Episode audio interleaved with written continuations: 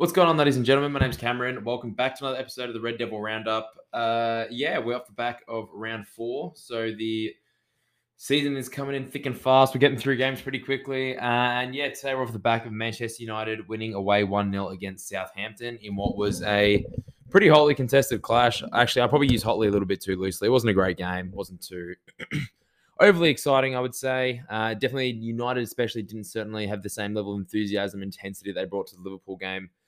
Uh, only, I think, five days earlier. But look, it was a one nil win away from home. Uh, it's one of those where I'm kind of like, it's a tough stadium, but also at the same time, it's not really a tough team. Um, there are certainly teams that sit in that kind of mid-table bracket that I'd be a lot more worried about traveling to or versing in general. Your, your Brightons, for example, your Crystal Palaces. Um, I'd say Newcastle, with the billionaire takeover they've had, I don't think they're really...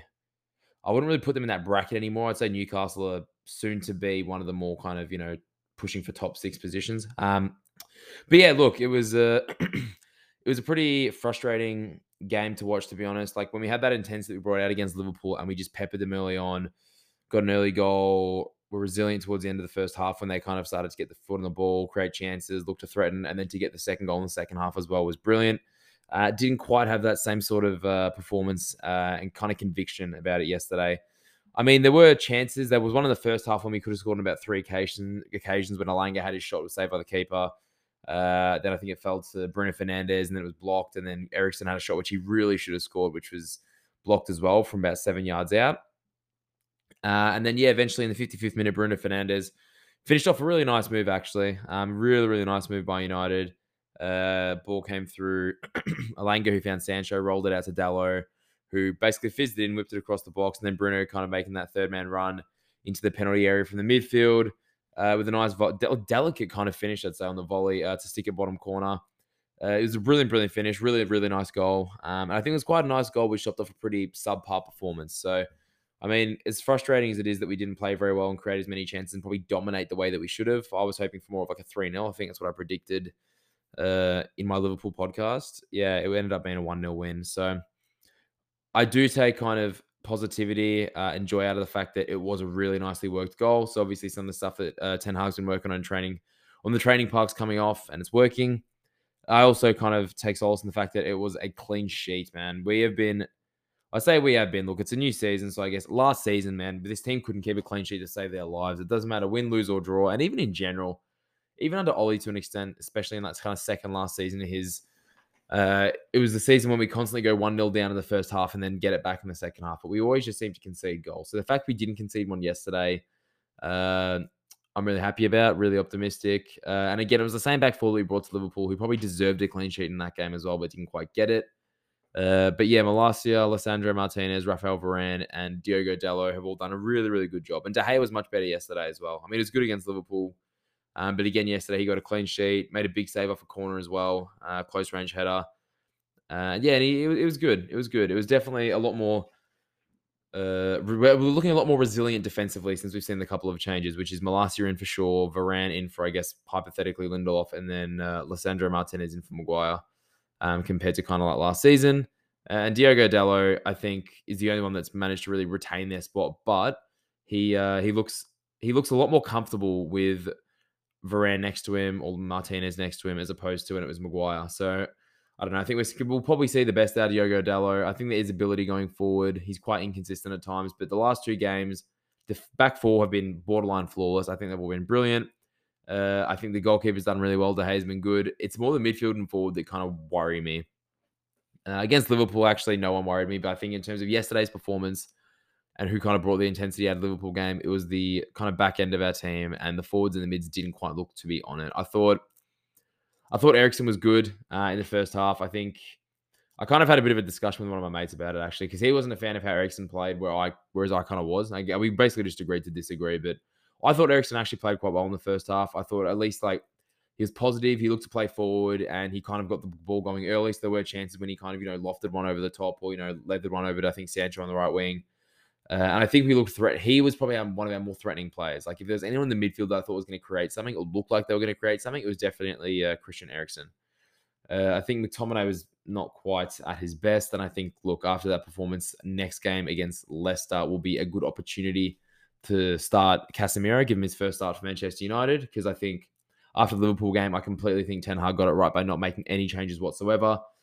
The players have played well. They put in a good performance. And yeah, to kind of take anyone out would have been pretty harsh. But I think after the performance yesterday, yeah, we got the three points. Yeah, we were decent. But like, I think you can look at that game and confidently say there does need to be changes if we want to improve and get the best out of our team, especially going into, you know, our run of upcoming fixtures. So we've got Leicester on, I think, Friday, um, which is a massive game. And I think, yeah, changes do need to be made. And I'll kind of get into those in a bit. But uh, otherwise, yeah, it was a less positive game from the forwards. I mean, you've got Eriksen, Bruno, and yeah, McTominay, who played in the midfield. Bruno actually played pretty well. I mean, he scored a nice goal, but other than that, actually, did Bruno play well? I don't know. I don't think he had a brilliant performance. If he hadn't scored that goal, I wouldn't be speaking too positively about how he played. But look, at the end of the day, he did score the goal. Uh, and I guess, look, the Bruno that we signed in two thousand eighteen, is it now? No, nineteen, twenty? I don't know. nineteen, maybe. Um, no, maybe twenty. I think it was twenty twenty.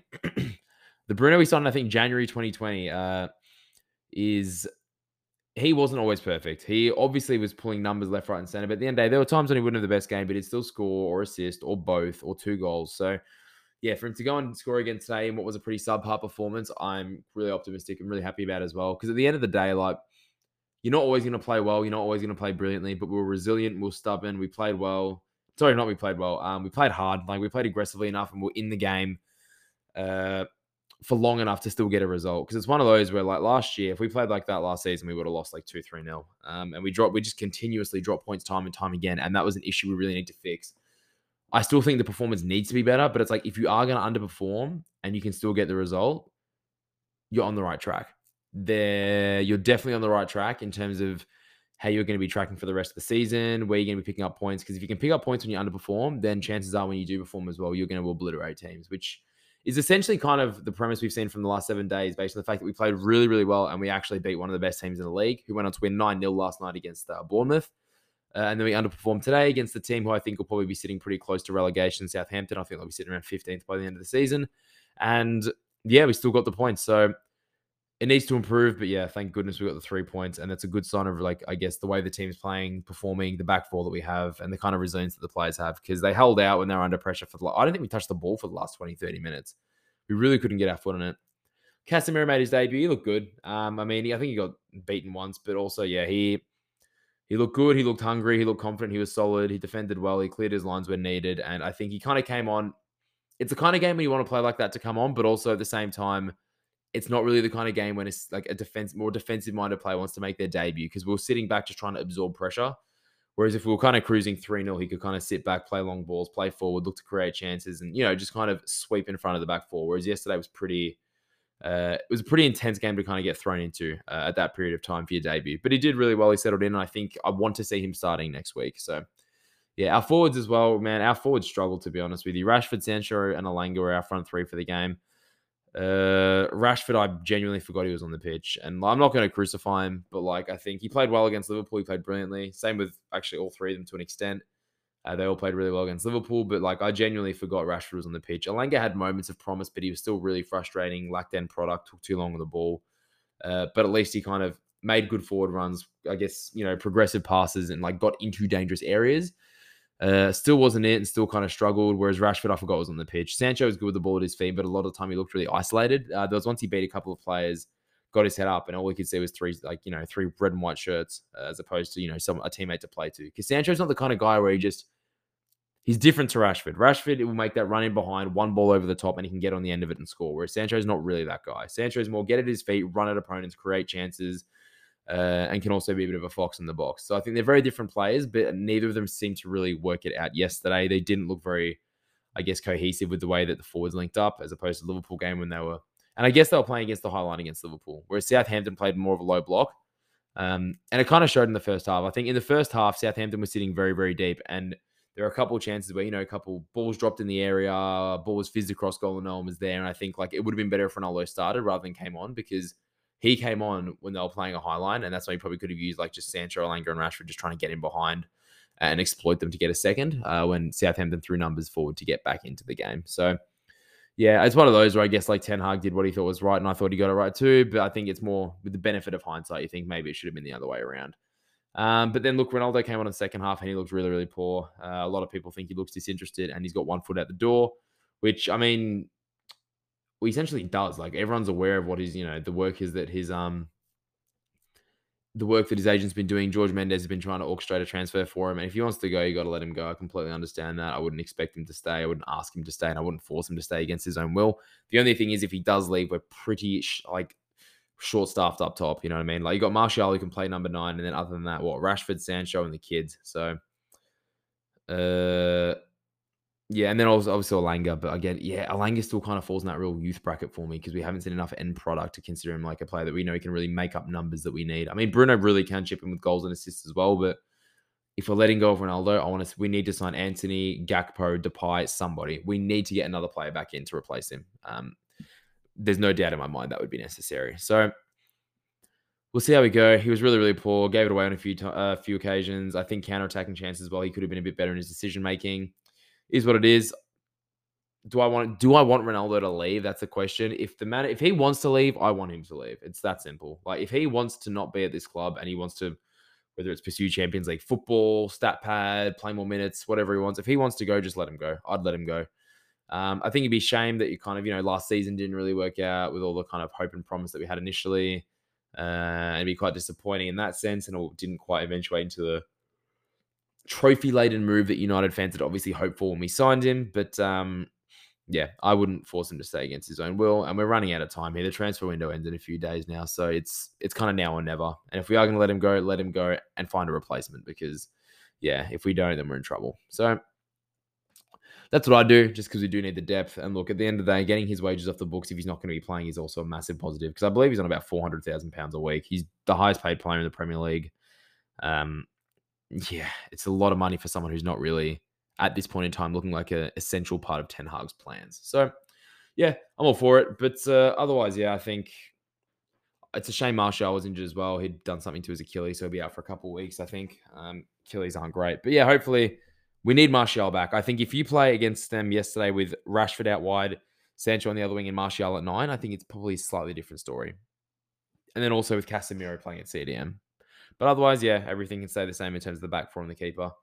Uh, but anywho, yeah, so one nil win, happy days. And upcoming fixture, yeah, it's this Friday, the second of September, just after the end of the transfer window. Manchester United have Leicester. We're away again, uh, which is disappointing for the Old Trafford games. And after that, it's Arsenal on the Monday. Wow.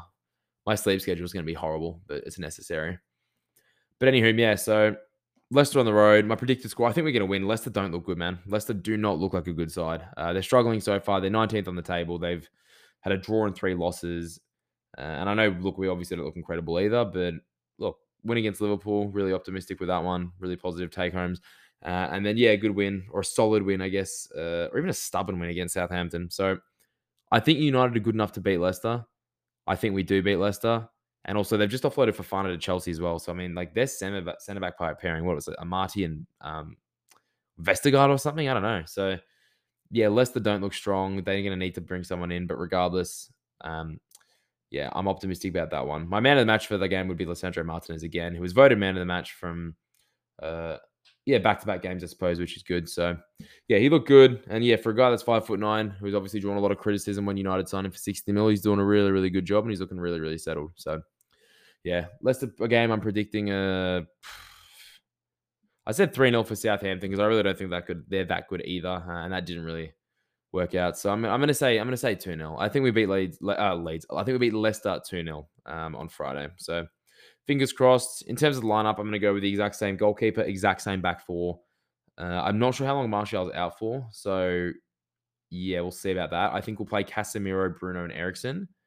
And then I'll say front three, Sancho, Rashford, and probably Alanga again. I think he'll go Alanga again. Could be depending on Ronaldo staying or going, uh, and could also be depending on Martial's Achilles. But I think if he didn't play at all against uh, Southampton, I don't think he's going to be right to start against Leicester in a few days. So, yeah, that's kind of my prediction for that one, anywho. But yeah, sorry, today's going to be a bit of a shorter one. No Jimmy for uh, for company. Um, I, I, I'd, I'd plug his channels and stuff, but he doesn't have one. I really think he should because he's really good at it. God knows ball. But uh, yeah, he should do like, I don't know, Liverpool roundup or something. Doesn't quite have the same ring, but yeah, um, no company today. So I'll probably end it here. Um, and look, there's going to be plenty of games coming thick and fast. We got one on Friday, then one on Monday. So There'll be plenty more to come. Um, and I'm going to try and get some more guests on for big games. So maybe after the Arsenal game, I might get uh, a couple of United fans I know to jump on with me. Because, yeah, I was really happy with the kind of dynamic and the way that episode went last week. Uh, obviously, doing it with someone, it's a lot more entertaining for you, the viewers, and a lot more entertaining for me as well. Uh, a lot more stimulating conversation, and kind of opens up avenues of conversation that you may not necessarily have by yourself. So,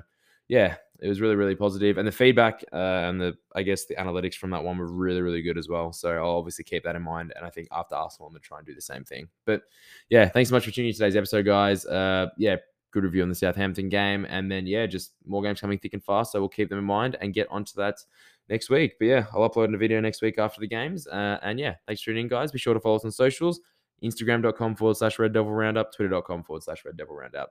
I'm out.